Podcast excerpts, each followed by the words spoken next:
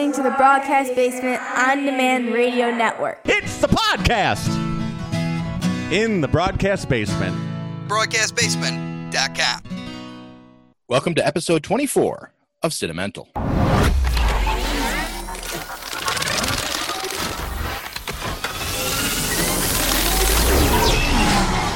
Now this I can do.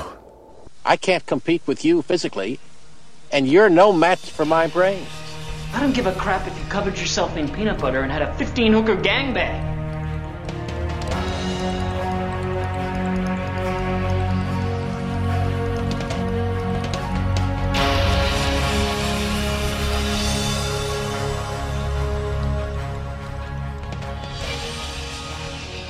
Hello, everyone, and welcome to another episode of the movie podcast that we can only hope you enjoy listening to as much as we enjoy making. My name is Stephen Hovicki, and as always, I'm here with my co hosts, Hassan Godwin and Lathan Conger III.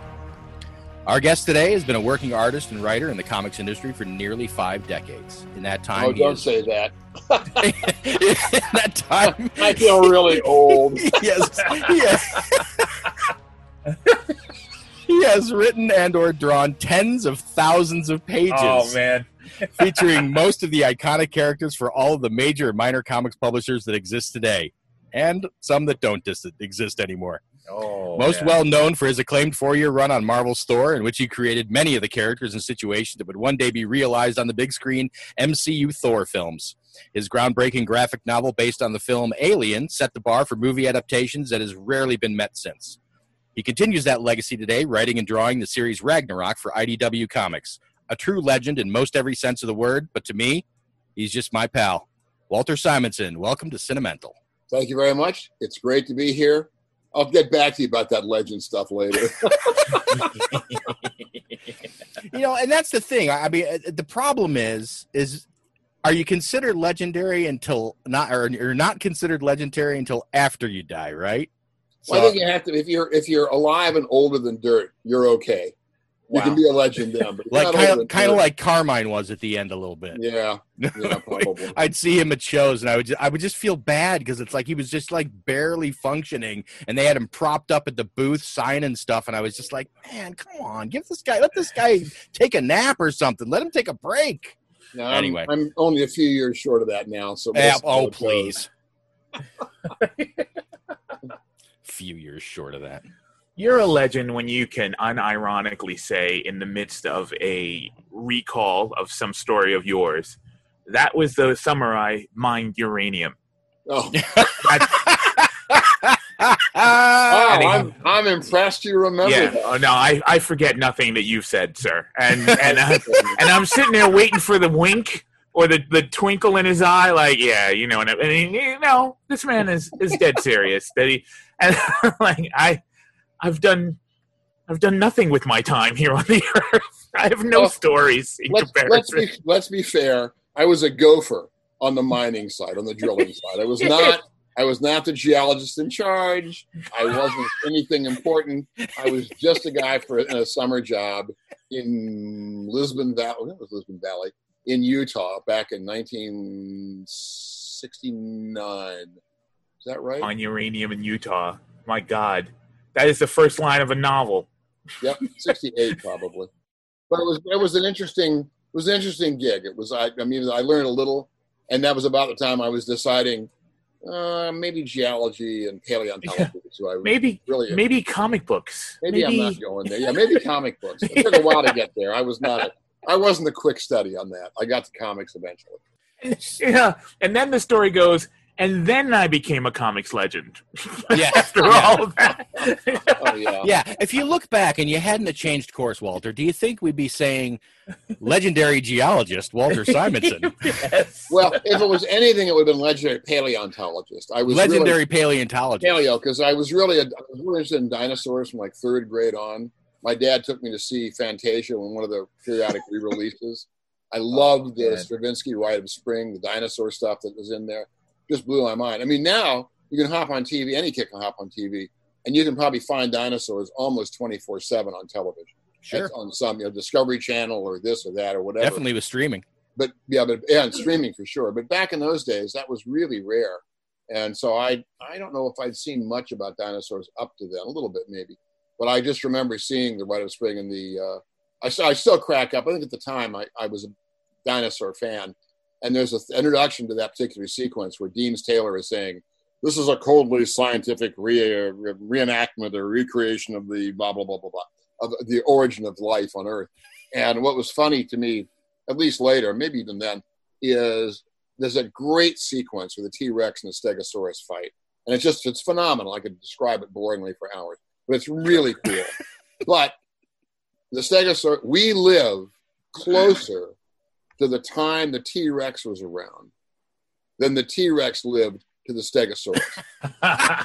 it is longer from the Stegosaurus to the T Rex than from us to the T Rex. So, coldly scientific, I think they would have known that in 1940, whatever, 40 or thereabouts when the film came out. Yeah, but how interesting is that if you can't have dinosaurs battle each other? I mean, come on. Well, a Triceratops would have been fine.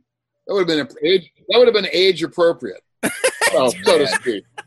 But it was still, nevertheless, it was a great sequence. Yes. I, I still love the sequence, and I, I decided from that point on to be a vertebrate paleontologist to study dinosaurs.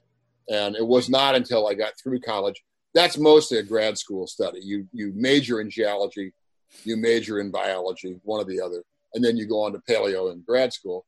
And I was a geo major, and at the end of my senior year, I decided going. I had applied to grad schools, hadn't heard back from most of them, and I decided that was not what I wanted to do.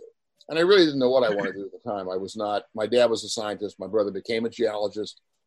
I'd always drawn pictures. I had no idea you could make a living drawing pictures, and so that was really, you know, eventually I had took a year off and then ended up going to art school, the Rhode Island School of Design.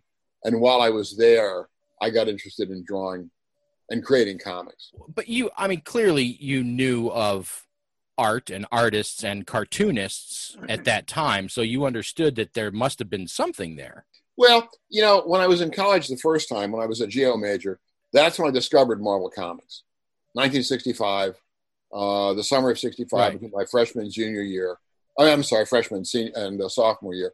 I uh, I came across a couple of issues of Journey into Mystery, 120, 121, which were, it was Thor. The first two, it turned out, of a four-part story, and I had to bike about five miles to get to the drugstore. There were not a lot of comic shops, or there were no comic shops. There weren't many drugstores that carried comics back then near where I lived, suburban Washington, D.C. I must have driven back. I mean, driven. I biked back to the drugstore. That's why I was thin back then. I must have biked there like the ten mile round trip. uh, You know, like four times, rather than buy the comics because there were comic books. I'm. How- Why would I buy comic books? And what were they? Twelve cents back then? Maybe, maybe fifteen. They weren't well. Right. 65, maybe 20 by then. And uh, finally, about the fifth trip, I said, oh, screw this. And I just bought the comics. And they shouldn't actually been on the rack at the same time. You know, they usually they took one off, the new issue came in. But it gave me the two stories to read. I, within a few months, I was buying every Marvel comic that was coming out at the time. So, but it had not did not occur to me then that drawing comics was where I was going to end up. I did actually draw a few pages of continuity, little bits, you know, three pages, four pages, five pages. We got a little longer each time, but it didn't really occur to me that there was actually a living to be made there. And I didn't understand anything about how professionals worked. How, I mean, I, when I created my comics, I did pencil them, I inked them. I did pencil and ink them on, on typewriter paper back then, copier paper now. I didn't know about doing art, you know, one and a half Right. hands up, lettered some stuff, some of the world's most awful lettering. But I, I kind of got a foot in it without really knowing what I was doing. I mean, I just kind of, I mean, now there are a million books in drawing comics, are a million Right, books in creating right. comics. There are videos all over the map. There, you can watch demonstrations from really brilliant artists doing work. And back at the time, it was really, uh, well, they look like this at the end. So how would I get from this blank sheet of paper to that over there? And Right. that was, that's kind of how, but it all worked out. Still struggling. It worked out okay eventually. Yeah, it, it all worked out fine Yeah, yeah. as things turn out. I have no. yeah, I became a legend. Hey, go figure. Yeah, really. well, well, from there we'll jump into. Uh, we've got a couple of we got a couple of interesting films to cover today. So let's uh, let's jump into news that gives us fits. Move! Move! Move! Move! Move! Move! Move! I only have two things today, uh, and one of them will just is basically a really quick conversation. But uh, I just found that MGM has announced that they are putting into development a prequel series to RoboCop based around the character of Dick Jones. Now, I think that this is someone probably ca- well, I mean, it's being written or being show or at least being pushed through by Ed Neumeier, who co-wrote the screenplay for RoboCop. And I think that he probably just had a good idea or kernel of an idea based on the idea of going after a dark kind of near future corporate power guy and then turned around and thought, oh, wait a second. If I can connect it to an existing franchise, A, that gives me more cred to build on because now I can say, oh, it's part of the Robocop universe. Because, I mean, pre the movie, there is no Robocop. There's only Yeah. Omni. There's a, there's only Omnicorp. So I, I don't know really, other than you know they can't call it like pre RoboCop or you know I, I don't know I, I don't know what you would call that. But you know, Call it Dick Jones. the world the of Dick. Jones, I guess. Dick Jones, the series. Yeah, I, I, it's a weird choice. Dick Jones, the guy whose company created Ed 209. That's right. Or- That's right. ED two oh nine. It's a little bit, a little wordy, but it's a good title. it can work. It'll be hell on the guide. hey, after um, after the assassination of Jesse James by the coward, Robert what's Ford. his name? Robert Ford. Yeah, that's it. Any, you could do anything after that. After Any that, That's true. reporter. That's or the, or like that uh, that that the name of that second Fiona Apple album. Oh yeah, It's like when, the, arrow hits the heart of the something and the Yeah. darkness of the like, something else. The whole cover of the album is the is the yeah, title. It's, it's like a whole passage from a poem or something. and then the other thing I wanted to just briefly touch on, or not briefly touch on, is uh, I'm going to guess that uh, we all have watched the Dune trailer. Yep. Yep. Is that a yes, Hassan? yes, I'm guessing it's a yes. Of course, of course, I did. Yep. I see I it. Did. And I just I, I'd love to get your your initial thoughts. We'll go with Hassan being the mega Dune fan that he is. I was making love to my television. That's a that's a picture there. Latham, I, I leave that with you. thank thank you. I'll, I'll, I, honestly, nothing I saw in the preview impressed me more than anything that was in the Lynch films. Uh, I I wasn't I wasn't impressed. It Really? Looks, it, it, it looks fine. It looks fine. It looks good, but David Lynch's Dune looks just as good. There's nothing in there that that shook me or really interested me in wanting to see it. I'll see it, but you know, it's going to be hard to change the imagery from the other movie. It's Lynch's Dune isn't a great movie, but visually it's pretty impressive. It is, and it built. It really gave people a first sort of view of all the stuff from the Dune universe. Right. And so I understand your holding um, holding on to that. Steve, What? That that's that's Duniverse, sir. You know what? I almost said Duniverse. Put on a condom, Hassan, for Christ's sake. I just want to help. I'm just here to help you. That's Yeah, all. I, I hope you don't help all over us, okay? The- Oh, that's going to be edited out anyway. Oh, it totally won't. Uh, Um, uh, Walter, God. did you see? The, um, you watched it. You told me you watched it because I, I uh, watched it right before we hopped on. Um, I read the book. Actually, the summer I was out in Utah looking for uranium. I had I had a day where I didn't have to go to the drill site. I read the entire book in one day.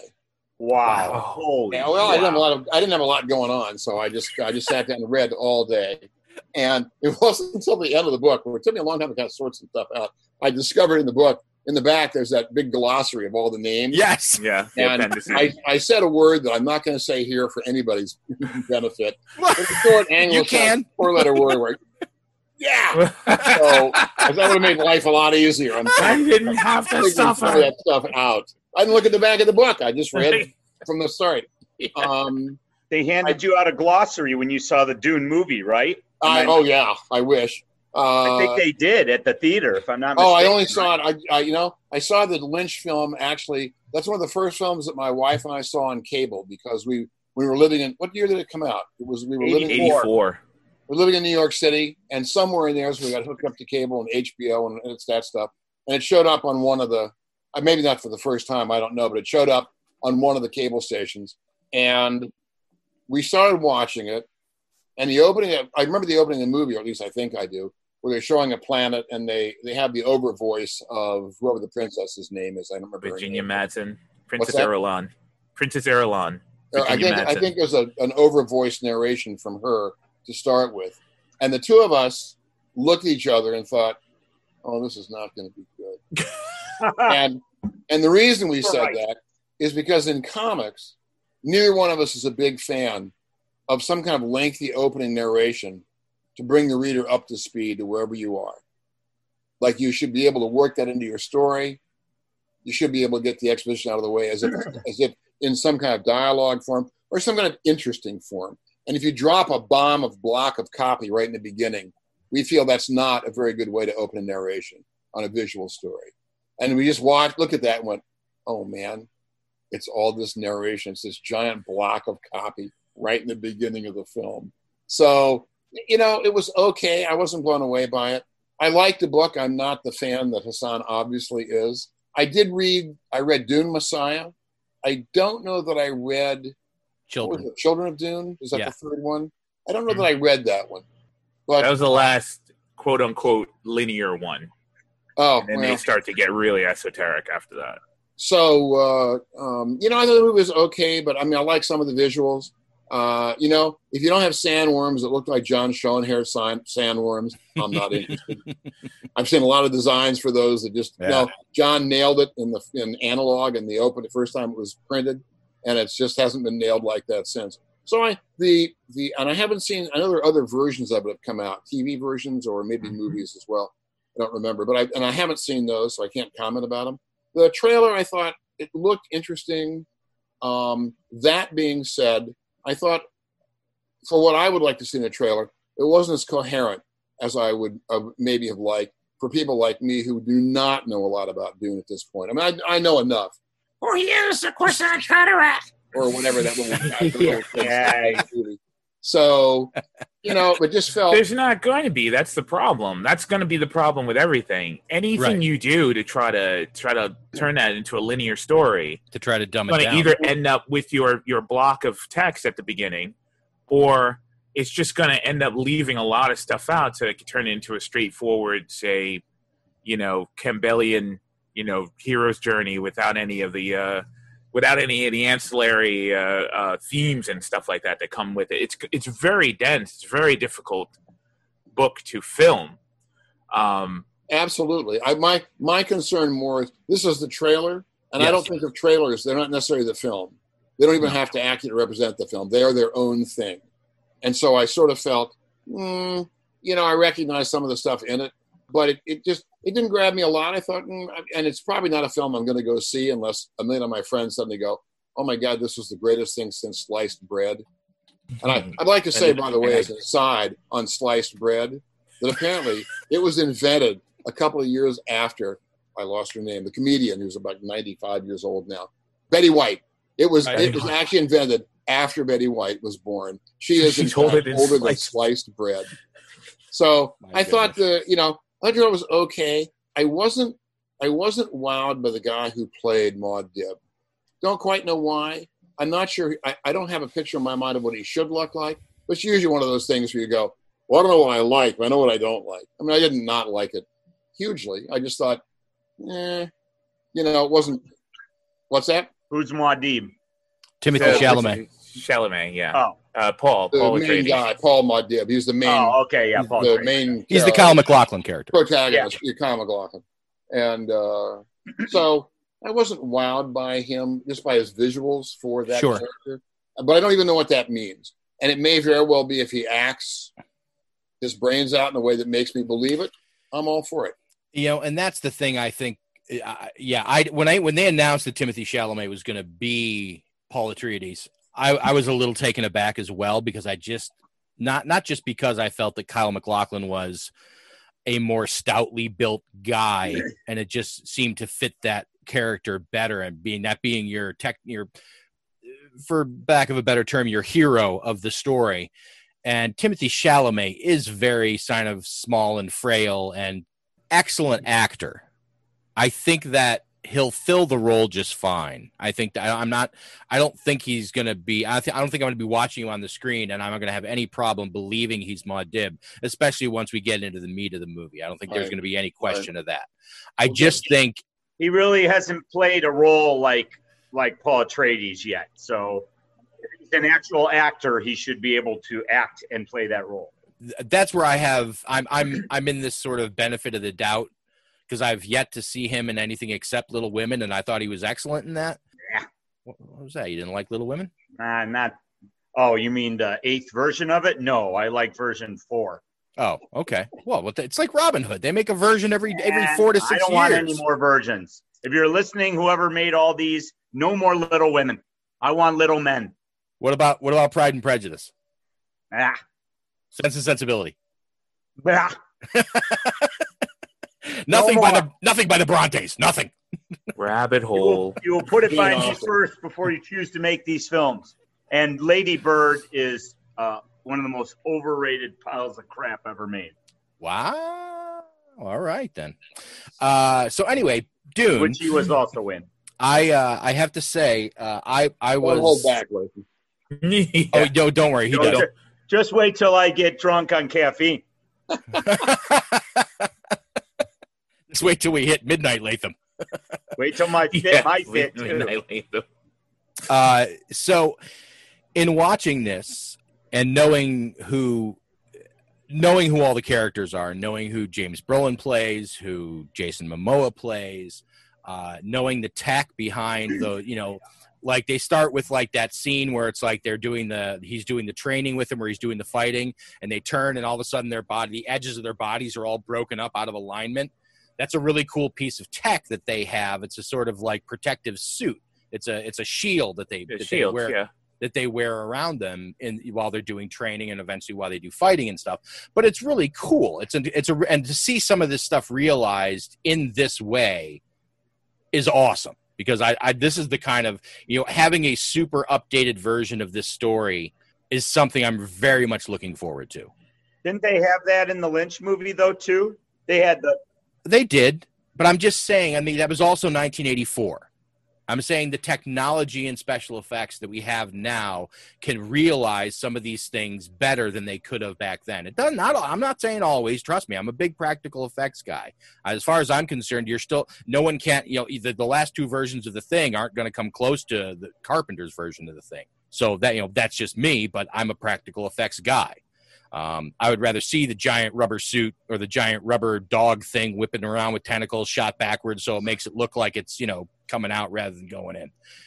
Here nor there. Uh, I think that and uh, the the nice little homage bit of using the Pink Floyd song over the trailer was a nice touch. Because they couldn't get Toto. Well, no, because Pink Floyd was originally supposed was originally signed to do the music for Jodorowsky's version. So having a Pink Floyd song over the trailer is very fitting. Which, thank God, that No, oh that my version god, I. I so wish I that version would have happened. I know you don't, but oh my god, that it would have been a psychedelic trip, and it would have been it would have been amazing. Have you seen, But it would uh, have been nothing nothing close to the book, and I actually am a fan of the book. So, you know, I Yeah. I appreciate it. It would have been a spectacle, yes, but and 14 hours long apparently. yeah, what was his big Jodorowsky's movie that everyone references? Um, Uh, there's a there's three or four. El Topo oh, is the, the, Holy Mountain. The Holy Mountain. Holy Mountain, and then El Topo. Topo are the there's like two or three that are really Have well you seen known. those? I have not. Now, Holy Mountain is unex. You just have to see it. There's no way to even talk about it if you haven't seen it. It's just I've never seen it. A million years ago, one of my friends was one of the straightest dudes I ever knew, and I would I would never have picked him for this. He saw it and went nuts. He totally loved it. I still have to see it before I die, just so I can see what the hell my friend saw in this film. yeah. It was so out of character for what I would have read his character as. Yeah, The way he described it, I thought he, he described it in some detail. I just thought this just sounds insane. and So, you like I do hope to watch that one someday. Yes, it's Definitely. It's yeah. It's whether you like it or not. It's we'll one of we'll watch favorite that one and have you back. Uh, Okay. for that one, we'll, we'll cover films that should never be watched more than once. Or Wa- Walter, just just pick it on your next appearance. Make us watch it, and then come on the show and be like, I didn't watch it. so what do you guys think of it? I- I'll rely on you guys. I'm not bothering. Look, with that. persuade me to watch this film. yeah. It's like What- the, the, one one negative thing I would say about the Villeneuve rendition, I guess, depiction, in in conjunction with what you were saying earlier about uh, like I, you know, I really love this book, so it's the same as you were saying, Steve. It's like it, or and and Latham, both of you. Um, I really wouldn't compare it to the. I, me personally, I won't be comparing it to the Lynch version because the Lynch version is a monster of its own. You know, so it's just another chance to see these things depicted by you know modern day superstars you know in that Right. you know uh you know uh, Javier Banda- Bardem as a as Stilgar you know like Yeah. or Who plays Sting's character in this one? uh I Feyd. Rautha? I don't Yeah. know. um Who does uh, the guy from um, Guardians of the Galaxy? Who is he playing? The he's Baron? Rabban the yeah, beast he's, he plays Paul. Uh, what was his name? The Beast. He's the Beast Rabban. yeah That was Paul Smith. He was Paul Smith's character yes, in Paul uh, Smith yeah yeah or uh with some some Lithuanian guy from the uh from the miniseries he did a good job So Hassan, have you seen how many other Dunes have there been so far? There's at least one. Of there them. was there was Sci-Fi the Channel movie- did one. as a made-for-TV. Sorry, movie? go ahead. Yeah, Yeah, there was there was the movie, the the the Lynch movie, and then there was a made-for-TV miniseries, which are I think two or three nights, over two or three nights, and then they are currently the same the same team who did the the miniseries are currently the only production company to ever do a, a story beyond the first book. So they they went straight into Children's of Dune, which was an amalgamation of Dune Messiah and Children's Wow. of Dune. Um, children of Dune, not children's. I don't know what that was, but anyway. Um, and so and that was they were good for what they were. You know, they were early 2000s, and they were they were really solid. And they were they were pretty popular. They're famous. The guy couldn't get funding to continue on, which is probably a good thing because God Emperor, which is- was next, and uh, So this is book. interesting. Feyd Fade Rotha is not listed in the credits. mm, so he's going to be a stunt cast, probably. Well, for the second one, for the He might not film? be. Yeah, he might not be in it. He might not be He in might the not be film. there. Yeah. It- so I it's mean- it's been broken into two films. This cast for Lynch's film, wow! I mean, my goodness. Uh, looking- and Latham Latham Baron Harkonnen is Stellan Skarsgård. Ah, okay. I mean, but this cast for Lynch's film, holy crap! Did he just get everybody at the time Yeah, for his He, movie? he got a his, his It's cast. nuts. That casting that movie was fantastic. It is nuts. I, uh, you know, I'm gonna see it, but I The thing don't. of- I, I, I don't. uh, All I'd say is, what I don't get. Maybe at the time, these themes, or maybe the deep themes in this book, I have yet to discover. But you know, they make a big deal of this scene with you put your hand in this box, and if you don't keep it there, I'm going to kill you. And I don't. That doesn't. That doesn't impress me as a theme or as a scene or as a science fiction anything. It always bothered me that that's supposed to be impressive. It, it really doesn't do anything for me. It was just just a the a first time he I have a, I have a que- Lathan, I have a question. Have you read the book? Uh, I read it when I was real young. I, I can barely reference. All right. it. Well, that's kind of I'm kind of with you on that. So I don't I don't remember how that scene worked out in the novel as far as But that's a big theme of the of the story, right, Hassan? he discovers that he is not that he's important, but that his importance is Right. a, is a problem for a lot of other people. Right. So it's actually it, it becomes a bigger deal, Right. and that he's he's he's basically on the radar of a lot of people that he's never even heard of Right. yet. So that's kind of the that's his sort of that's his call to action, or that's his first that's a precursor to a call to action for the character. and it's a test. It's a test by this this group of women who are the Right. Bene Gesserit, and they like bring him in and are like basically, you know, the the stories are all floating around and fluttering about about him being this mythical, this figure from sort of their mythology come to life, and they're like, yeah, yeah, whatever, we've seen it before, and it's never panned out. But the thing is, is they bring him in, and it's like this is the test. This is the test Right. to see because like the the the sisterhood. I mean, it's all women in this thing. They don't have males involved And Yeah. so when to have him come in and have these abilities inherent, that is why the test is done. and to not only do the test, but to pass the test Correct. beyond where any of the other Bene Gesserit sisters had ever been able to pass, Right. or were lasting longer than any of them had ever been able to do. Yeah. basically solidifies the fact that the guy is, and it also that that scene also seals the fate of his family, seals the fate of his father, seals the fate of uh, you know of the of the Atreides once they go to Arrakis. It It's a key point. yeah, the genius of it is it's very subtle and it's not really foreshadowed as a very as a as a powerful scene. And even after you've seen it, you don't you don't really register it as though something pivotal has happened. But if you go back, if you trace it all back, that's the that those are you know those those are where all the vines start to grow out of the out of the Right. All right. Okay. you know the garden or whatever. So All right. So Latham's on the fence. I'm looking forward to it. Hassan's looking forward to it, and Walter is It- it cautiously looks- optimistic. the only negative thing I say about it is it looks sterile. That's that in and and as Latham says, in comparison to the visually the visual feast that was uh, uh, David Lynch's version, this looks it look it. I don't know how Villeneuve does it because it looks absolutely epic, but it also does look very artistically flat. In in the in the same washed out way that Arrival did. Yeah, in the same in the same way that uh, that the Blade Runner did. It just looks kind of like you have to you have to hunt for the art in it, like the of the of the artistic flair or the or the the aesthetics. You have to you have to really dig deep for the the aesthetic characteristic of it because a Right. lot of it is just kind of sterile. A lot of it is people in rooms staring at something. And I don't have a problem with that.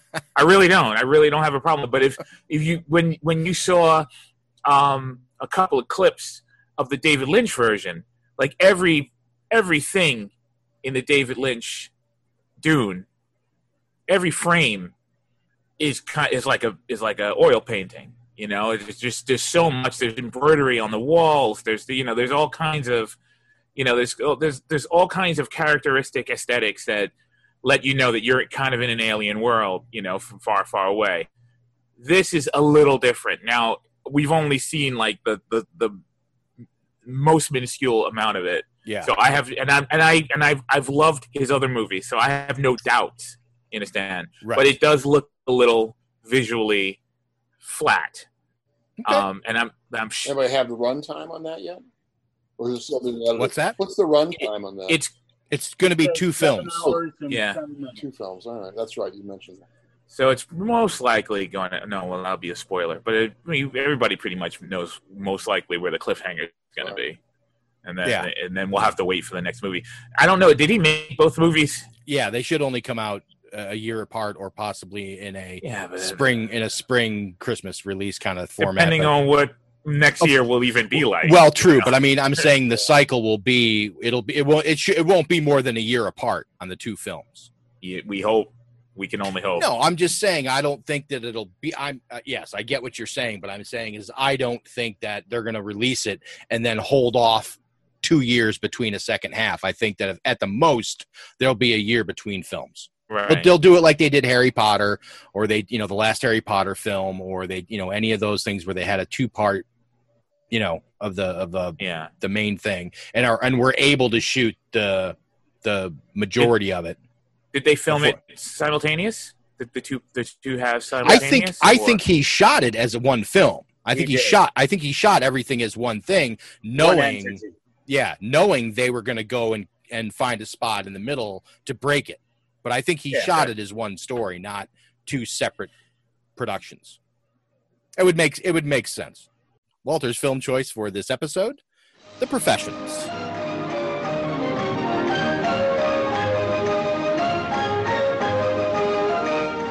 A few daring men, specialists, led by you, could do it in one bold, swift stroke. What we really need is an equalizer. A dynamiter. A man with a delicate touch to blow out a candle without putting a dent in the candle holder. Philippine campaign, Cuba with Roosevelt's Rough Riders. Join Pancho Villa as weapons expert and tactician. Ex-cavalryman, cattle boss, wrangler, bullwhacker, packmaster. Specialist with rifle, rope, and longbow. Most dependable scout and tracker in the territory. That's a lot of woman there. Beautiful, classy, guts. Go to hell. Yes, ma'am. I'm on my way. To die for money is foolish. To die for a woman is more foolish. Any woman.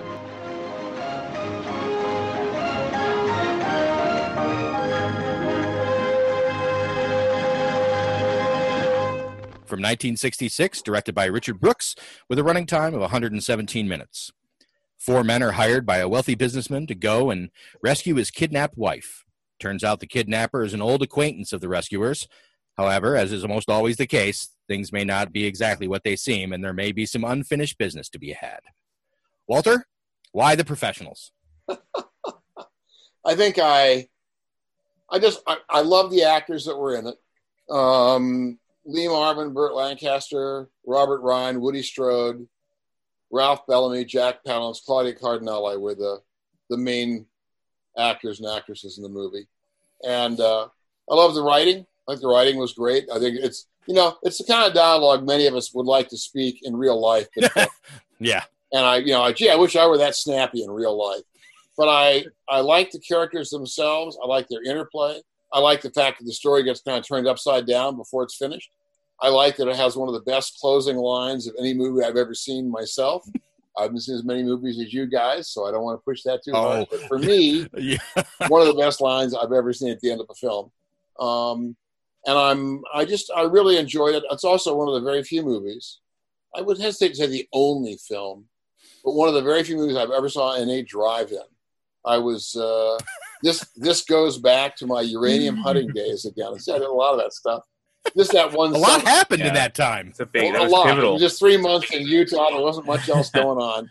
Well, he read all in of Dune in a Utah. day. So how much how much excitement? Well, I did. Well, I, you know, I tried to cram in a lot, but it was a. I lived in Moab, Utah, for the summer uh, before it became the dirt bike capital of America. This was a long time ago, and uh, summer of '68, and they had a drive-in theater. I don't think they had a regular, uh, an enclosed theater, and so one night, I didn't know much, anything else to do. They were playing this. I didn't know anything about it. Uh, I, what did you say? It came out '66. 66. All right, so this is like two years later. So I'm sure the theater in Moab just got random stuff that was coming around. Right. So I went to see it. Just got you know I kind of knew the cast and uh, thoroughly enjoyed it. It was a great a great bit of escapist stuff for a guy who was in Moab, Utah, waiting through the summer, being a gopher in uranium mining. So I just thought I, I one thing I will say I'll jump to the second movie as well. I like- both. I hadn't been, I was struck by this. I ended up watching both these films today uh, on DVD uh, just to refresh my memory. Uh, professionals I've seen- I've seen a lot. Castle Keep I hadn't seen in a long time. Well, one of the things I liked in both films, I was struck by it seeing the two movies together. I, I wouldn't have thought otherwise.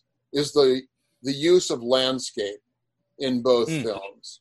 There's a quality of in the desert landscapes. One is out there'll be there are dissolves or shots or whatever they are where uh, we've got some guys being pursued and they'll use their binoculars and they'll look and the camera will pan off in the direction that they're looking in their binoculars and they'll look at the mountains in the distance and then they'll slowly move to the scene of the pursuers. They're not in the binocular shot, but you get the you completely understand the idea that they're behind them somewhere and not that far away. And so I just liked the way the landscape was used in that movie, and I was struck more by it because I love the way landscape is used in Castle Keep. It's very much not the same kind of thing. The desert in the professionals is much bigger. Uh, castle Keep is really the castle, um, but it starts off with a muddy shot. The guys pushing their jeep right through the mud and the gook. Looks like a Bill Mauldin cartoon of Willie and Joe. Has that quality. And then within a few minutes, there's snow and there's snow everywhere, and you get fairyland. You get this fabulous castle in the middle of fairyland, and the war is somewhat remote, but you have this you have this landscape feel, a location feel in that film, and I was I was struck by the fact that I thought the landscape was used really nicely in both movies. So that's one of the many things in the professionals I liked. I just like the interaction of the characters. I thought they developed the individual characters really nicely. I thought, and I, you know, I could probably watch Lee Marvin and or Burt Reynolds read the phone book and be interested. And I thought, as characters, they were hysterical together. They were really funny as as old comrades in arms who had had somewhat different views about their experiences in the Mexican Revolution. Um, were somewhat different guys, but ended up being a little more on the same page by the time the film was over. So I just thought it was great. I just I remember watching it. Um, you know, pre what was the second Indiana Jones film, the Temple, Temple of Doom. Of Doom. Pre Temple of Doom, mining cars racing down. Oh my god! I get you know uh, railings, uh, rails uh, to try and escape. And uh, you know, once the action starts, uh, once the water tower blows up, and what about a half an hour, forty minutes to go, it's pretty much nonstop from that point on. Right. And I just, uh, but I like the setup of Burt Lancaster's introduction, where he is uh, in bed yeah. with uh, a, an illicit romance. he was running down the running down the street in his undies, basically. and, he, and he's in prison, still in his underwear. it was hysterical. it was just, and then uh, when and Lee Marvin comes to bail him out and basically just sort of hands him this bottle of hooch so he can drink because he's obviously yeah. chilling. So there little touches, little touches of character as well that were just in the glances. It was something I saw. I can't remember what it was now, but there were little little touches where characters revealed, and in the interactions of those actors and actresses, the character was revealed in a mm-hmm. way that I thought even the small characters had the had a uh, a life within the film. The the Mexican soldier, the woman, yes, her name is an actress, Chiquita. Chiquita, but Chiquita doesn't have a very big role.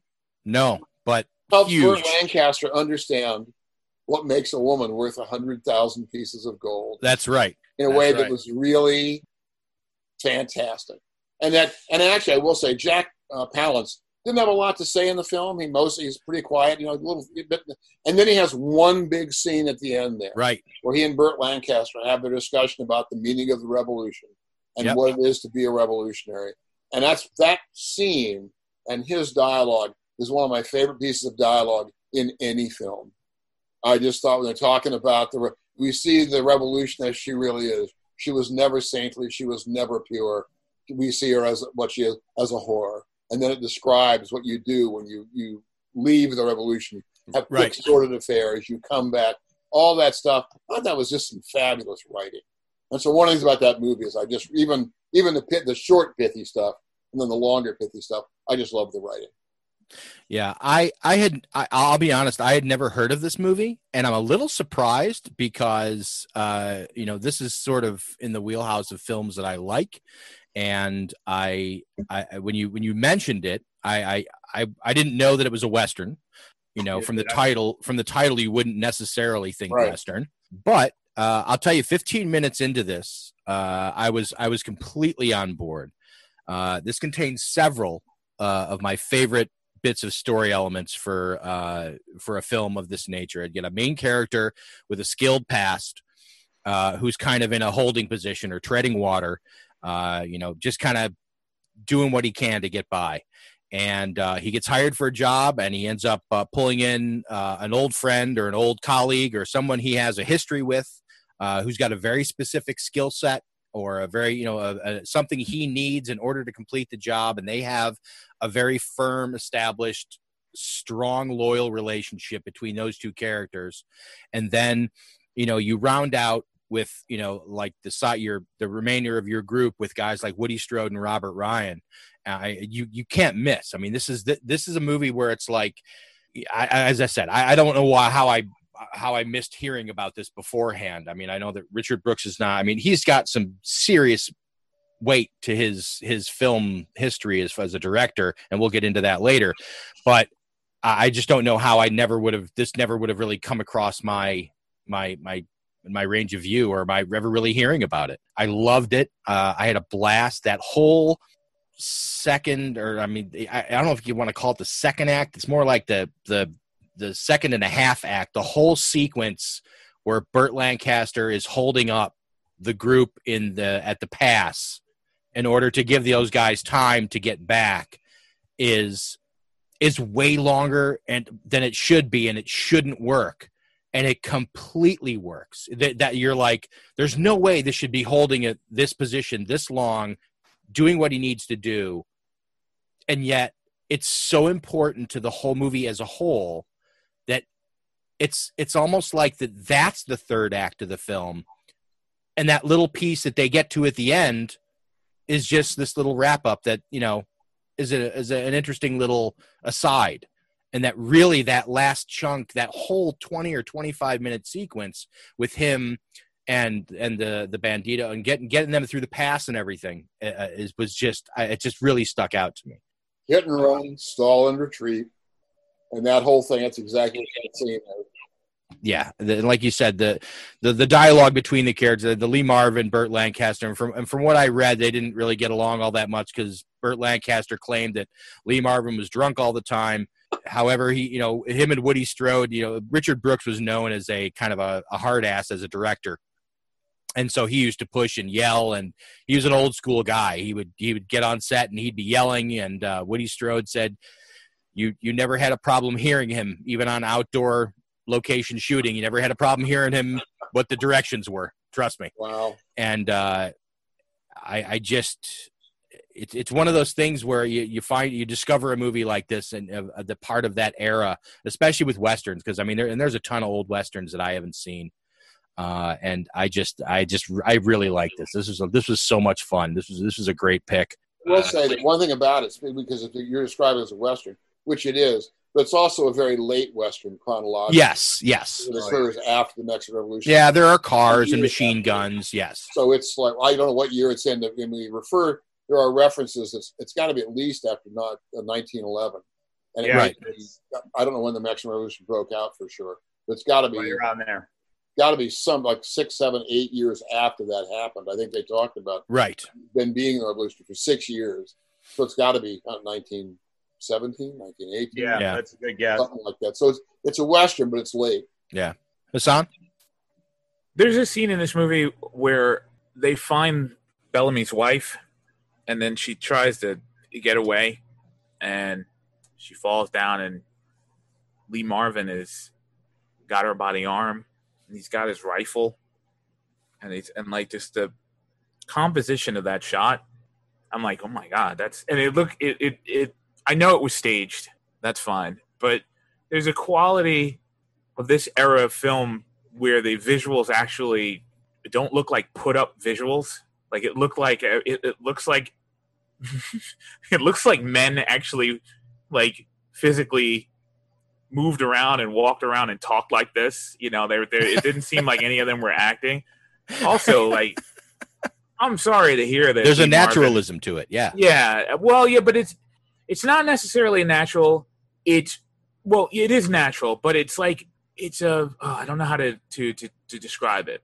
It's a naturalized like pretense, like because these guys are like really macho, but it's not over the top. Like you just buy it, you know. You just Lee Marvin, you and they they they both They're tough both- guys.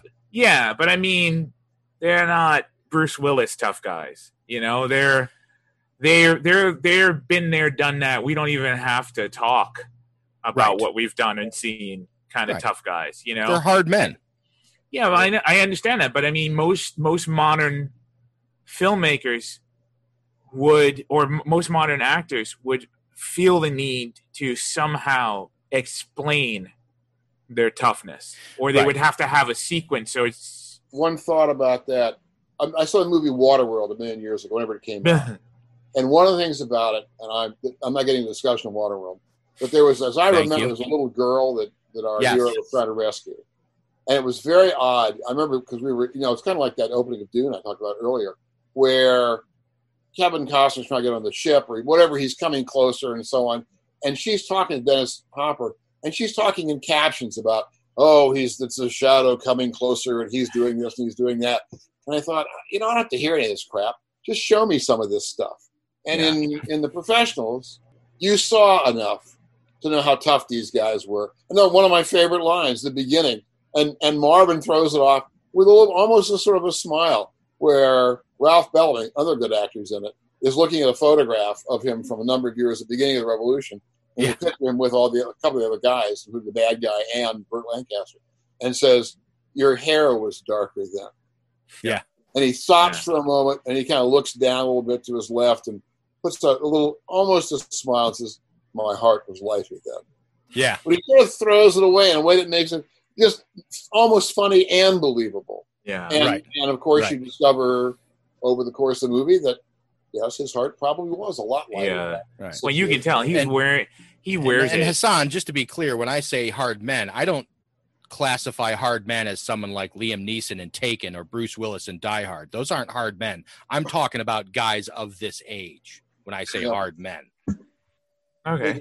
They just look, they look sanded down, Yes. down to the, down, almost down to the essence. on uh, usually on Tuesday nights of friends of mine, we get on Zoom and we watch a movie. This particular Tuesday, we watched um, we watched uh, uh, the thing on the, the the thing on the doorstep. Oh, Uh, it it you know it's just it was one. It's a movie off of Alex. Alex was the one that chose it. I'm, I'm sorry, I need a little more establishing shot. I haven't come across. This sounds like an H.P. Lovecraft movie. It But I is. don't know what- yeah, it's but from I'll, yes. I'll but I'll describe it to you. Like it's um And when you guys choose movies, are you choosing movies you've already seen that one of you has already seen? sometimes sometimes like to see? I've been choosing movies that I that I know we've already seen, but I think they're they're just funny that we'll just enjoy watching, like sitting Right. together. Like like yes, one of the films I chose was Roadhouse, you know, and also Time After Time, the Oh, Nicholas yeah. Meyer first movie with Oh, uh, with Malcolm McDowell, so one of my favorite movies, right? So there's just stuff like that. Alex just has it. He he he scans like um, Amazon and Netflix and whatever for interesting stuff. He's he's read all Lovecraft movies. There was this movie, uh, uh, the thing on the doorstep.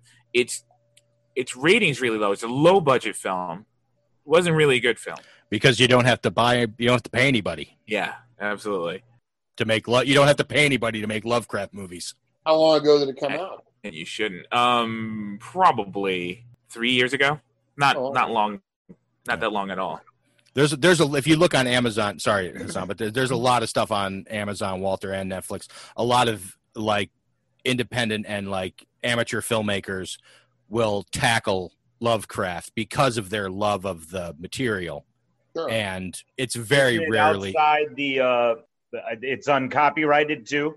yes, mo- yeah. Right. So It's so the public thing- domain. It's all public yeah, it's, domain. it's all public domain. So it's like they don't have to pay anyone. They can adapt it. They can make it as a film. Yeah. They don't, and it's you know obviously it's something that they love. Very rarely do they really do much of anything worth watching. That's the, the the situation was these guys, the people in this movie were actors. They were decent actors, but they were stage actors, and you could tell. One person in that movie, maybe two, were film and television actors. You could tell because those two people, whenever they came on this the the screen, they spoke their dialogue as though they were acting, and then they didn't move because they knew the camera would do all the movement for them. The camera would do the close-ups, the camera would you know, or different angles or whatever. So they they basically concentrated on delivering their lines with the with the appropriate uh, emotions that they you know of the scene. Meanwhile, the person they were acting against was probably either an amateur actor or a stage actor. So they resorted to moving constantly. They were just every time every time something happened, they would they would get up, they would do something, or they would move and grab something, and you know whatever. And you could, it was just so blatant.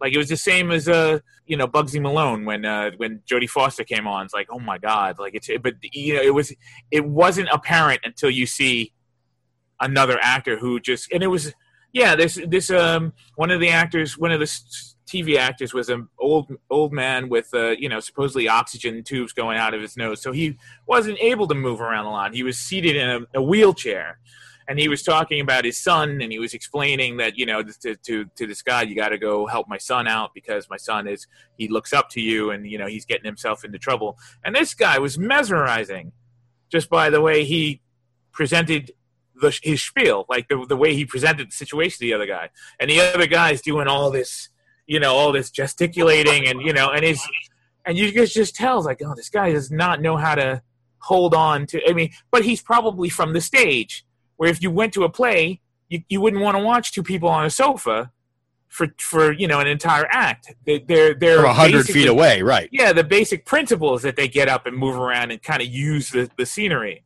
So it was just very blatant like that. The only reason I was telling that story is because Burt Lancaster and Lee Marvin just kind of owned everything the minute you saw them. The the minute they, well, for well, Lee Marvin is He's the Lee king of that. He's kinda- the king yeah, of that. He's hard to he's he's a hard man to ignore, right? He just commands the whole thing as soon as he starts. He's a guy I would have loved to known in person simply for the fact that when you see him in his movie roles, he never strays very far off of a center line of how that character comes across, but you never for an instance doubt who he is in that movie that you're watching. He's always the guy he's supposed to be. But if you if you looked at all his different roles back to back, or I think that if you piece together a reel with little bits of him in ten or fifteen different movies, the characters wouldn't be that far from each other, really. No, So all- I would love to have known him in person to see what he was like as just a regular guy, as opposed to how he appears on screen.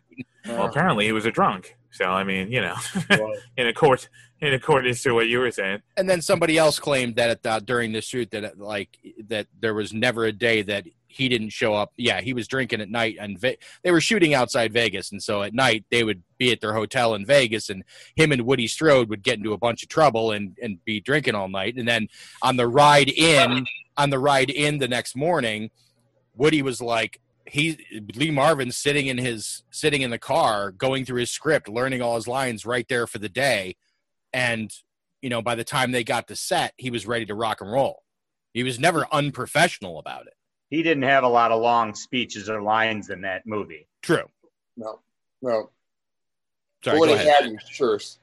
he was a very centering presence in it, and uh, and Lancaster with, you know, both of them very subtle. Lancaster basically a little nearer to the end of his rope than Marvin, you know, or hasn't hasn't made the peace with their past that that uh, Marvin has, you know, to to whatever it's because Marvin has more of a stillness to him. But even though even Lancaster, who was more restless, wasn't overtly restless. You know, he was just in comparison to Lee Marvin's kind of stillness. He was more he was he was more of chaotic.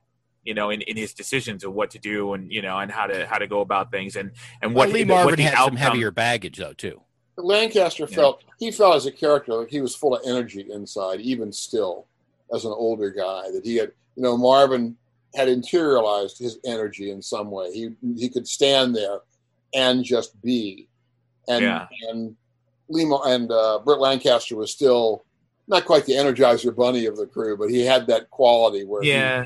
just He still had a restlessness to him. energy as a character. That was, I mean, it's also I think it's kind of like I don't know if that's how Burt Lancaster was in real life. It almost feels like it in some of the roles you see him in. But one of the things I did like about the movie, despite the fact that I knew who all the principal actors were, I didn't watch it and think uh, once I was into it. I didn't watch it and think, "Oh yeah, that's Lee Marvin." right right Well, that's right. Burt Lancaster. I mean, I'm always I'm aware of it, but it never interferes with my appreciation of their character or their interactions or the story itself. Yeah. Another thing the movie has is the, that modern writers just don't have this quality anymore of, uh, or or or maybe it depends. It, it it's it's uh, it's up in the air as to whether it's it's a it's a virtue or not. But the Robert Ryan character was basically not on board with a lot of what was going on. He had a you know he was much more of a he still had his moral compass basically a little more so and it which which is funny in the film it's played as a liability for him in the in that in, under the circumstances. But he would be the person that we would more we- would mostly most normal people would most likely be in that in the, Yeah. under those Wow. circumstances. And he's there partially to provide Lancaster with his stillness. So like Lee Marvin is a rock. Lancaster is a little more shaky. But compared to Robert Ryan he's he's a couple of miles further down the road of development. So he, you know, put next to Robert Ryan, Robert Ryan looked like an infant, you know, in, in pretty much in those circumstances. And his restlessness or his his chafing against uh, the way Marvin and Lancaster were doing things or were going about things was a was a set piece in the film, but they didn't feel requi- obligated to bring that to any kind of fruition. You know, it's just that they they chafed against each other because he had a different perspective on how things should be done. But all right, you know, sometimes sometimes dudes don't get along. You know, in in modern movies, that would he would be the guy end up betraying them all to Raza, or he would, you know, it would it would in modern movies they would they would feel obligated to to cash in on that foreshadow, you know, or that or that that that character setup. Also on the payoff too because if you remember when he said i really want you know I, why do we got to shoot the horses? And he's like well i think they'll go north to the water. And he's like well they could go south and then they're going to find them and wonder where the guys who were on these horses went. And he's Yeah. like and he's like fine well you know I'll, we'll let them go. I'll give you the benefit of the doubt. And then in the next scene you find out that those guys were like well these five horses came back with no people on them we wonder where those five guys went. Yeah. and it's like, so that the whole thing that Lee Marvin chafed against happening happened, but then it doesn't get it, it doesn't get brought up. He doesn't go back to Robert Ryan and see, I fucking told you. No, but Robert Ryan says, "Don't worry, I'll shoot the horse." Yes, that's right. That's how they resolve that. So he learned. He learned from what happened. He, Right. He's like, now we need him. Yeah, but he he has learned to be a somewhat different guy than he was Yes. in the first part of the He film. was the first That character was the that did that. resolution of that of that part of his character. Yeah, but his development is so subtle. Like his, Oh, yeah. it's, Oh, it's all done with glances and like you know people, everybody looking at him like everybody got that now. Are we all on the same page? We're not going to make that same mistake again.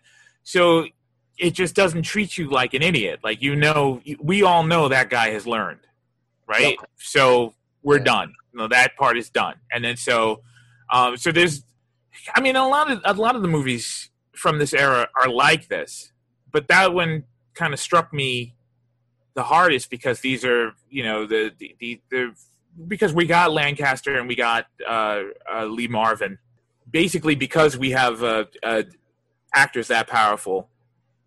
You can you could do more things with your eyes. You could do more subtle. You can you can behave more subtly, and you don't have to. You there, there was probably pages of dialogue that was taken out of the script that just just wasn't necessary because people people would know. People would understand exactly. Okay, this guy's never going to make this dumb mistake again. So we don't have to, you know, we don't have to scold him. We don't have to do anything about that. Let's just get on with the film.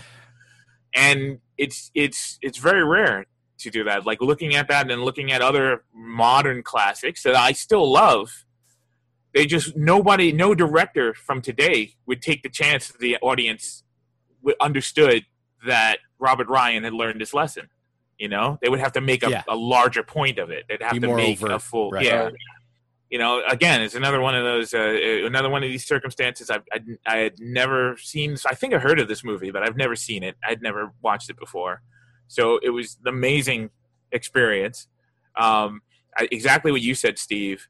Like the minute it started, I mean, first of all, with Lee Marvin just firing that that machine gun, right? I'm like, okay, and then um, as it starts, and we got we got uh, Bellamy, and I'm like, okay, it's Ralph Bellamy, so that's uh that's Randolph Duke, you know, That's so so we're good. And and then he starts he's talking about his wife. The only thing I would say, and that's just because of being a student of movies, and I'm sure everybody else was. The, the, the first thing I says, your your wife didn't accidentally get kidnapped, dude. Your wife left you. You know that was the first thing I said. It's like, there's no way. She oh she just happened to be riding her horse across the Mexican border, you know, because she loves old Mexico. Like, like, listen, the way things are developed these days, you know, Texas is old Mexico. Like, you can you can see Mexico. You just look at some rocks. It's it doesn't. It, there's not a big aesthetic difference. That, so that's one of those story elements that's been done so many times that yeah, it now Like- you'd look at it and think that, but back then, yeah, I'm sure. I'm sure at the have, but time. yeah, but yeah, yeah, yeah. But I'm but I'm sitting there like, oh come on, dude. Like you know, the twist is gonna be that she left you. Like you gotta you gotta look Bellamy, face it, face it. And it's like if if um if Lee Marvin did go, yeah, she she she got kidnapped, sure, you know the the old uh The old Robert Baratheon situation, huh? All right, yeah, fine. We'll go, we'll go get her. That's that's great. Thanks for you know. So, but it but that didn't diminish it. But I just I just remember just watching it. Go, there's no way that this woman was accidentally, you know. And then when I saw that they that Raza was Jack Palance, I was like, oh yeah, yeah. Oh, there's, there's no way. But um, it didn't diminish anything. It was a fantastic experience. I enjoyed it. Like It's a uh, yeah. It, it you know it's it's a good movie. It's very crisp and Had you seen it? no, Okay. no, not before this. I hadn't even heard of it. Unlike a lot of the movies we've seen lately, where there's a lot of long takes of on characters or extended things, you know, extended shots to show someone thinking or what they're doing. Uh, th- there's no wasted time in this. Uh, you know, we've we've done lean movies before. This one's about as lean as it gets. It just moves from the beginning and keeps going. I, I, I'm convinced Spielberg saw that mine car little sequence that isn't that long and decided to put a full action scene in Temple of Doom because of it.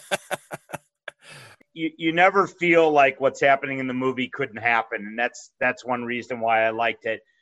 Contrary to what Steve said, I think the only time the movie betrays itself is that is the scene where Burt Lancaster has to slow them down. I think it's just a little long. I understand why, but it betrays the pace of the rest of the movie. And it didn't it didn't lose me there. I still enjoyed it a lot, but if there was anything I would change, that would be the only scene, just part of it. It just seemed a little bit overwrought and then cutting to them still the few shots of them trying to get home or get back to the uh, creek under the bridge was uh, just didn't seem to fully work. But uh, overall, I enjoyed the movie. You know, all the actors are great. You know, you could you could put uh, Claudia um, Cardinale in a room with a blender and a chipmunk, and I'd give the movie an extra star. Okay, I mean, it, it doesn't. She's just breathtaking to look at, and we we did Once Upon a Time in the West uh, last month or whenever it was, and I probably said the exact same thing. She's just, and she's one of those women actresses you just you wait till she comes back on screen because she's just breathtaking to look at, and she's a good actress and played the part well. So that was good.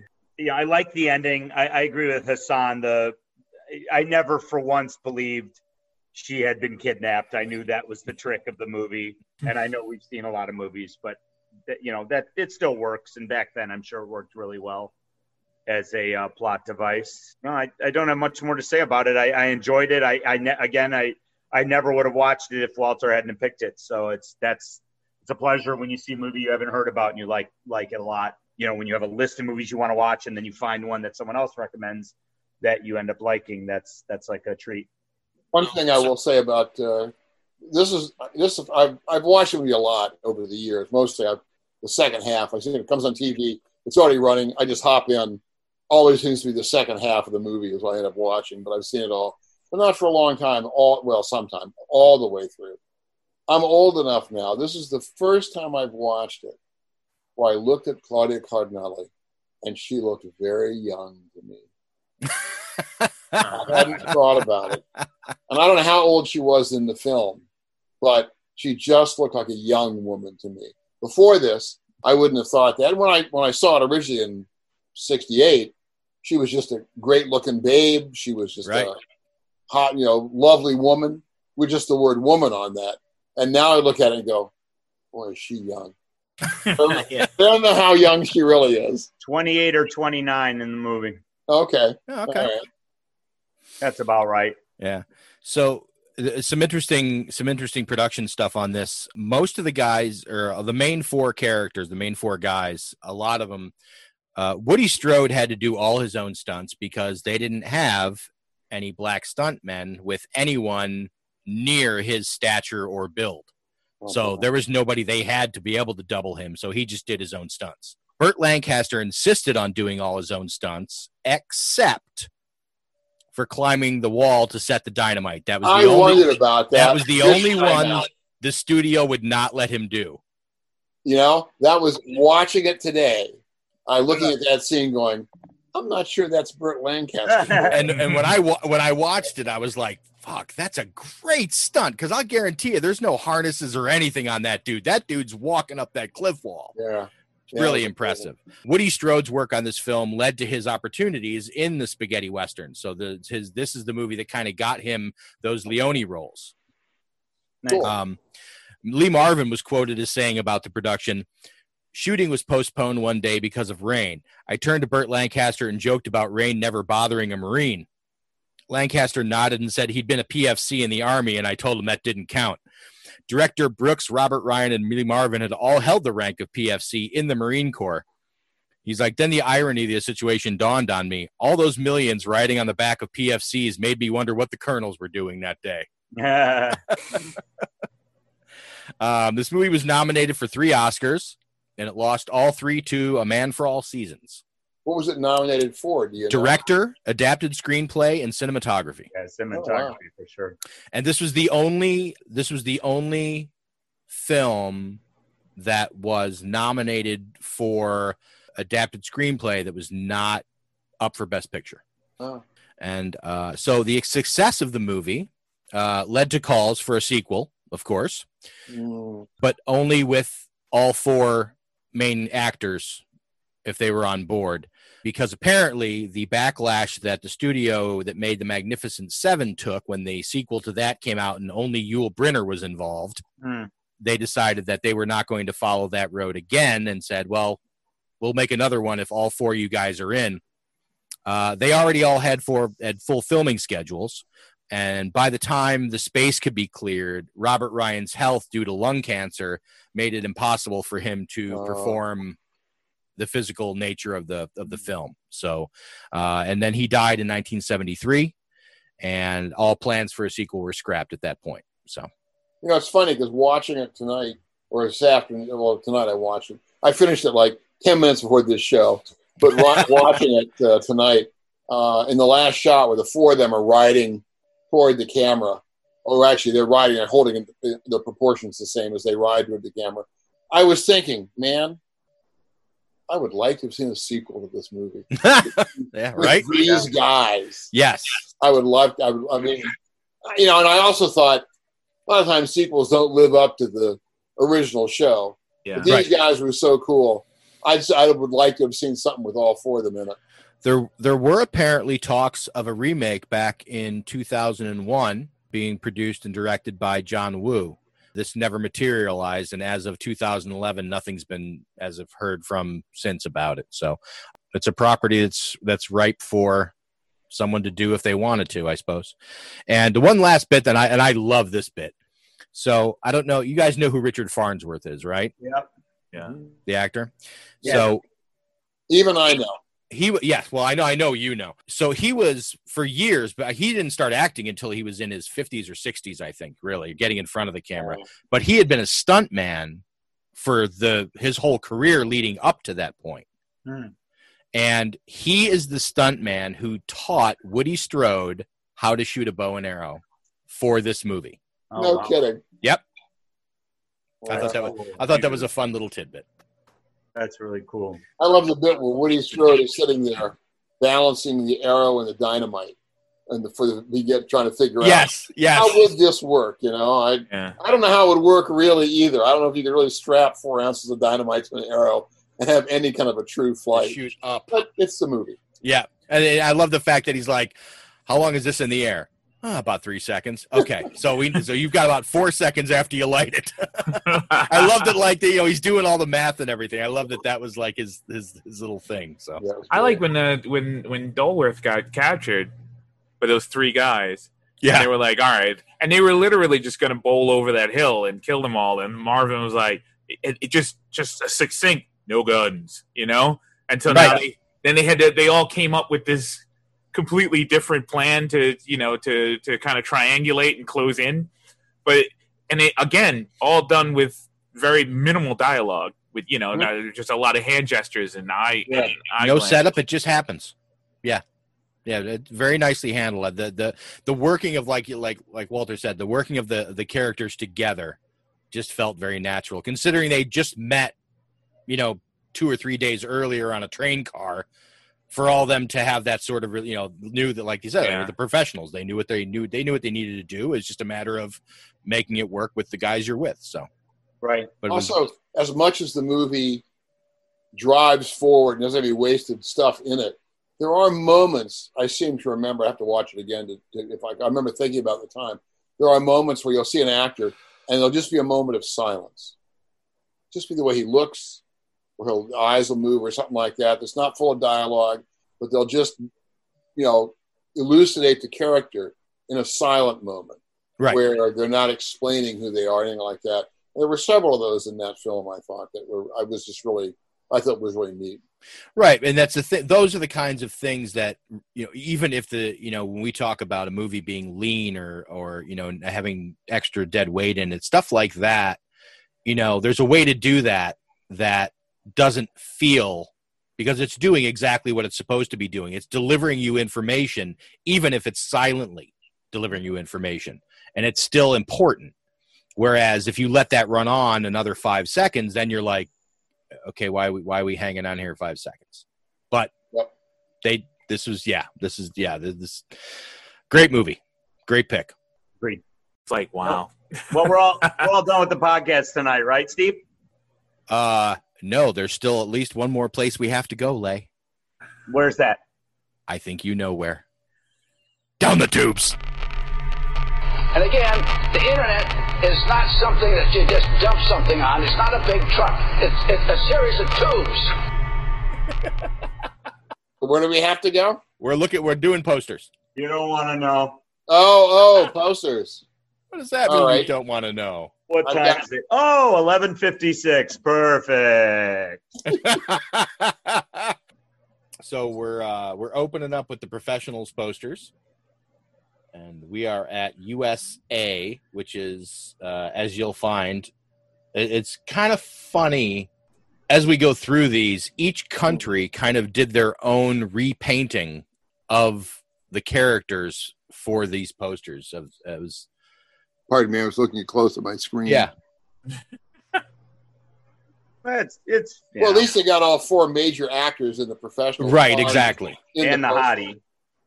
And the hottie, that's right. Who right. does- Who's smiling while she's while she's uh Yeah, tied up. doesn't That's, uh, doesn't and it doesn't that doesn't look like her. It looks more like uh, Yeah, it's close enough. someone else. But Well, that Lee Marvin pose is great. Yeah, that's just- that's, that's all just- Lee Marvin. Yeah, that's just all Lee Marvin. But yeah, it's you know of the of the age and you know fits right in with that sort of uh that rough brush stroke uh finish on mov- the painted Yeah. movie posters. Next is uh Italy. I love it. Yeah, just I mean it's just a beautifully painted image. That's yeah. It doesn't Kinda- really reveal much too. So. No. Uh, it's it's great. I professionisti. uh, next to Spain. a lot of with, with a lot with the gun to the girl's head. Well, I like that. Yeah. And then it's funny because if you don't know the the the movie at all, it's like Lee Marvin looks like a park ranger. He does. Look at that Boy Scout. He's like, We fight forest. We're the professionals. That's we right. fight Don't- fires. yeah, only you can prevent forest fires, or I'm gonna and, shoot you. And, and Mexican kidnappings. yeah, Only, only you. or you know, it almost it almost seems like here that Burt, that Burt Lancaster is the bad guy and Lee Yeah. Marvin is the good guy here. You Yes, know? it it's does. like you didn't know. Also. Lancaster looks a little younger than he actually is in the film. Oh yeah, wow, that you know. Well, I mean, Yeah. Marvin doesn't, you know, looks a It little. looks it looks like it's back from the Elmer Gantry phase. Of his Right, career. there you go. Something like that. there you go. In fact, I don't remember his hair looked like that. I do wonder if this is a, it was picked up a photograph from some other film and used Right. by the painter. I wouldn't doubt it. They found some picture from something else. Yep. Uh, next is Finland. This is actually another not terrible painting. You know, it's, it must be a shot of Claudia Carnelli from somewhere. This is the same shot in the U.S. in the U.S. poster. It's the same picture. Yep. That's all right. It's actually very similar. They got the crossed gun belts and all four of the professionals and the girl, which is the same elements that were in the American poster. But I think maybe better done. And then next is a Japanese one with utilizing just a bunch of images kind of uh, cobbled together. Yeah, it's all right. Bad. They got the train in. Yeah. Yeah, and Jack and Jack Palance. They did. And that giant gun. That's the first one. Yeah, the the that French machine gun. Yep. Uh, and then we have a uh, a lovely Czech poster. Czechoslovakia. That's very strange. Yeah. Yeah, it's very super stylized. Yeah. Um, anybody actually wearing a costume like that? I like the, the artist just didn't feel like drawing hands. Yeah. oh, did Rob Liefeld do this? I don't Actually, I think the hands and the gun are probably photo montaged. in. The- right, Yeah. exactly, exactly. And then if you And even like the chest of the shirt up to the neck. yes, it's, It's a little like like, that- little like Russian that- constructivist poster. Yes. Also- yeah, also, he's got six fingers. yeah, he does. That is impressive. he impressive. can he can keep firing for a long time. yes, he can. Good, good eye, Hassan. Excellent. Wow. Not quite as stylized as our as our last poster, which is from Poland. Holy crap! Yeah, Yeah, I mean, you know, you got you got a rubber ducky, you got a banana, and you got a dinosaur in oh. like a black pond. I don't get what's going on here. But at least at least the guy on the lower right sort of has a hat like Smokey the Bear. Yes. Oh, it's a hat. Oh, there's Yes. three dudes there. Oh God, I didn't see it. Who had the sombrero? Like, which one of them had a? the goat the goat herd. Yeah, yeah. The guy Okay. that- Or I don't know. Did Jack Palance ever wear a hat? Did he have a sombrero? anytime? No, Oh well. no. Uh, and then the final one is uh, is a modern And Claudia reimagining. got top billing on that one. Yeah, the final one is a reimagining by an artist named Tony Stella. I like this one a lot. Yeah, this is good. This Yep. guy, this guy works in that style, so he does a lot of these recreations of movies of that era. And yeah, this one fits perfectly. Good. They should they should have hired this guy. Yeah. Well, I, I don't think he was ago. born yet. They should have Only waited. thing They impeding should've just that, waited he was him. a zygote. Not good. Yes. Yep. Wow. but yeah, That's that's, a nice. really beautiful image. Yeah, I like that one. So the last uh, the last little thing we do here, we call the martini, and we just discuss briefly how this how how your main film, which is the professionals, ranks in the sort of uh, the pantheon of that director's other works. Richard Brooks, as a director, has uh, directed looks like from 1944 through 85 was his last directing job, and he passed away in 92. So this guy's got some some real films to his name. He did Blackboard Jungle. He did In Cold Blood, Cat on a Hot Tin Roof, Elmer Gantry. One of my favorite westerns of all time, Bite the Bullet. Looking for Mr. Goodbar. This Oh, guy's man. this guy was uh, he did some hurts. real movies. The- uh, Fever Pitch. arguably the best version of the brothers Karamazov. Last time I saw Paris, you know he's he's got some really great stuff. I've only seen Fever Pitch in the professionals, so I'm going to go with professionals. Uh, yeah, if you if you haven't seen Bite the Bullet, Lay, you should put that on your list. That's that's a really really just it's a, it's it's like a it's like a Cannonball Run western. Oh, cool. Okay, I would like that. Great cast: James Coburn, Candice Bergen, just a, a, a ton of great people who you'll recognize most of, and Nice. it's it's like a cross country horse race. It's really it's really fun. I feel like I might have seen In Cold Blood, but I can't remember. Yeah, I know it, but I've, I know I've never seen it. But anyway, Cat on a Hot Tin Roof is his highest rated film, Yeah, of course. uh, followed by Elmer Gantry, and then The Professionals. So, you know, I think yeah, that I mean, again, I haven't I, I I haven't seen a lot of his stuff either. But and for much as I love Bite the Bullet, uh, The Professionals was still a far better film. Okay. Oh wow. But uh, Bite the Bullet's one of those ones. It's just you see it, you, you, it's you know you you you fall in love with a movie because of where you are in that time, and then you know I've revisited that movie at least once uh, within the last twenty years. Uh, thoroughly enjoyed it still, so it holds up to my memory of it, which was nice. Um, there's always there's this sequence in the film that I'll that I for some reason just always stuck with me. Uh, one of the guys in the race is this uh you know of course he gets of course shit upon a lot because he's a mexican and it's the old west. Or not the old west it's the new west. But uh you know he's still being sort of looked down upon because he's mexican and uh there's a point at which he's got a toothache and they end up fashioning him a cap out of a bullet casing and they make a cap for his broken tooth and they put it in one night during the time the off time when they're not racing and that's where they get the you know get the title of the movie from as well. But there's a really ni- it's a really nice sequence where it's like Candice Bergen and James Coburn helping this guy out, and it's it's it's a really really cool scene. Cool. But uh, yeah, I mean, this guy is uh, did some really great work. A lot of stuff to to dig into, and a lot of a lot of uh, filmic history that he was a part of. And he was uh, he was one of those guys who wrote all his movies, all the movies that he directed. He wrote them all. Yep. So he did all the adaptations himself, and you know he was. This is he's from the from the old the golden age of of Hollywood, where the guys these you know writer directors, you know these guys would have an idea and they'd go in, they'd have a deal with a studio or or whatever, and they'd be like, "I did an adaptation of this. Let's do it. Okay, good. You're done. Here's however Here's much money. money. Here's the money. Go make your movie." It would have been really interesting to see film production back in those days as compared to what it's like, what it's become now Oh yeah, for sure. You know, and then what those what what that kind of you know you know the, you know the guy to talk about that would be uh, to get in there. You know I you know who I need to work on getting on the show is Clint Eastwood. He's the guy I need to get on the show. Yeah, He would he'd, he- he'd rather I bet he- talk to a chair. I bet I bet he has a story or two. Very doable. Very doable. That's funny. I think. I heard that. Just wait till he's completely in cognitive decline, and then give him his agent Yeah. call. I could hear that conversation. It's like Clint, I would like you to come on my uh, podcast to talk about various movies. What the hell are you talking about? Yeah, yeah. What's a podcast? That sounds like a liberal thing. What's a what's a How podcast and why do I this need to be involved?